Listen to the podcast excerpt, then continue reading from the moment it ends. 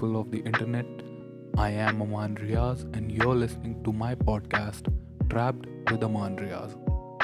So, today, I'll talk about the music business and why is it necessary for every artist to be aware of the business side and some of the facts of the music industry. Being a music producer is more than just a 9 to 5 job.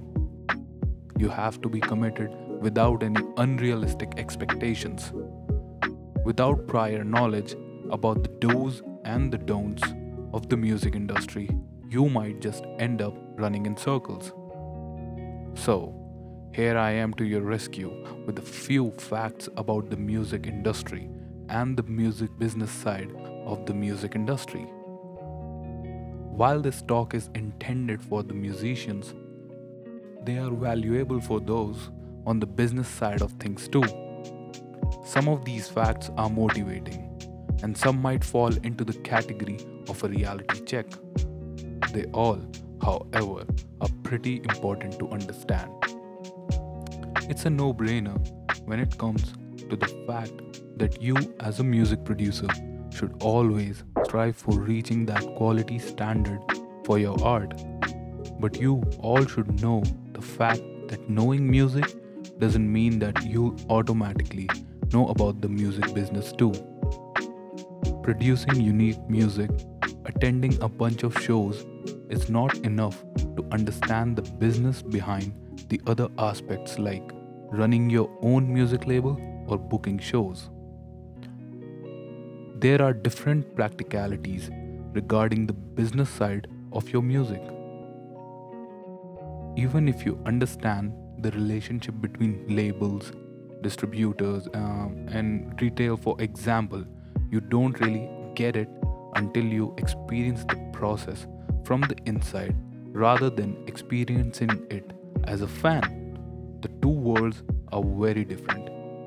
Make no mistake, loving music and knowing a lot about it is required if you want to do well in the music industry.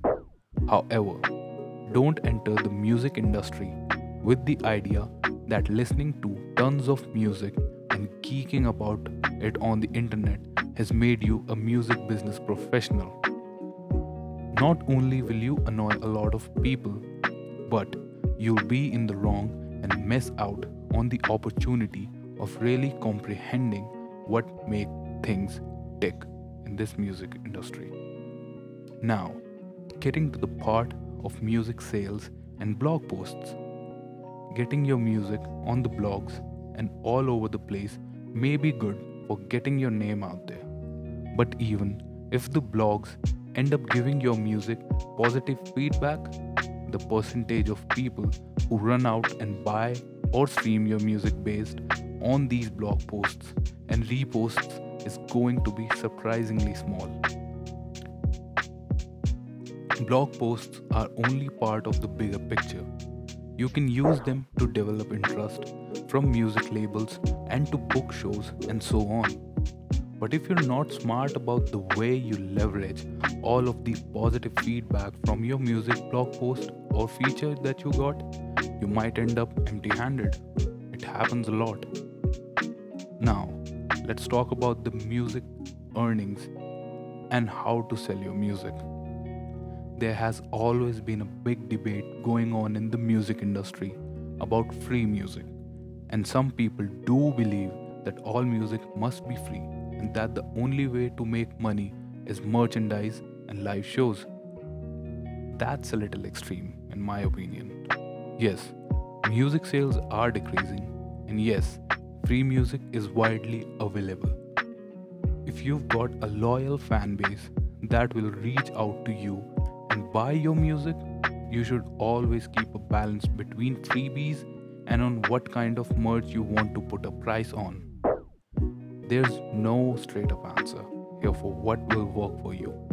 In this age of digital streaming, one can easily earn from getting their music heard on digital platforms like Spotify, YouTube, Apple Music, etc. In short, you have to know your fan base. It might take some time and a lot of trial and error to find out what really works for you.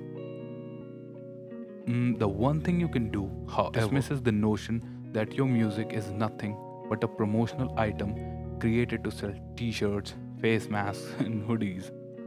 Merchandise is important and it should be considered important and part of your music plan, not the whole music plan, if you get what I mean.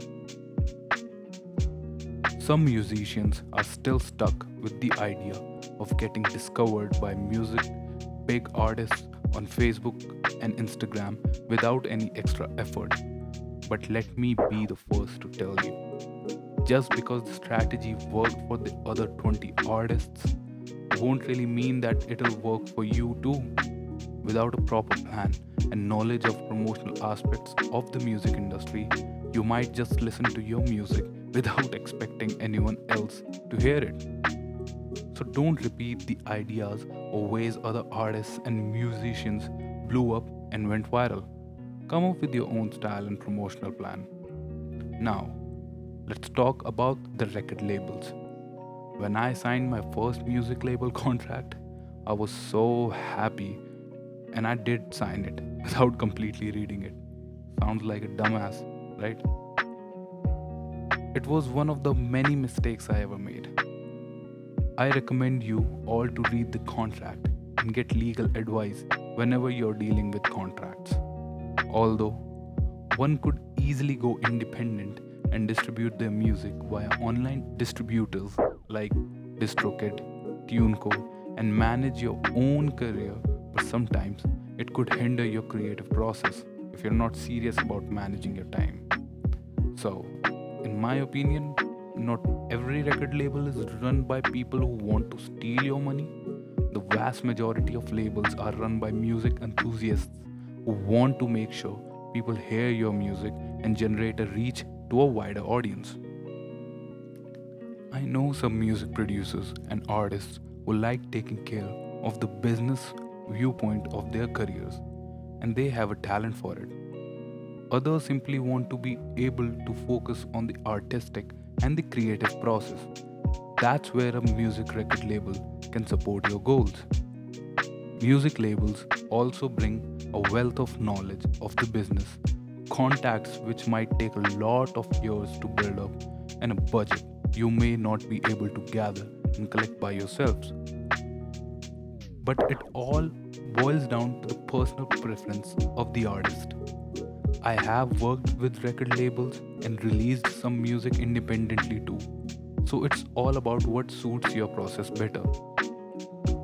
But even after all of this discussion, I'd like to emphasize the fact that some basics still matter a lot. Nowadays, you could have your music on every streaming app and platforms.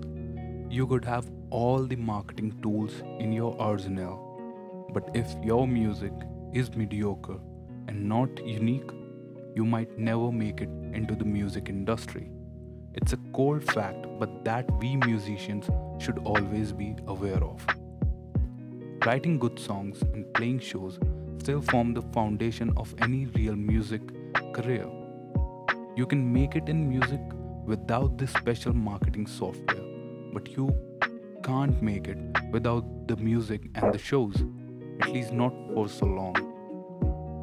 So, if you're a musician, producing good music should always be at the top of your priorities. So, I'll end this podcast on a positive note I know after hearing me talk about the business aspect might have scared you a bit, but making a living in music is not rocket science or as crazy as you might think it is. To me, patience and hard work will always pay off. So hang in there and produce a lot of good music. Thank you so much for tuning in. I hope you all gained some important insights into the business side of the music industry and I'll come back with a new podcast for you talented people out there. So hang in there. Thank you so much. Aman Riaz signing off.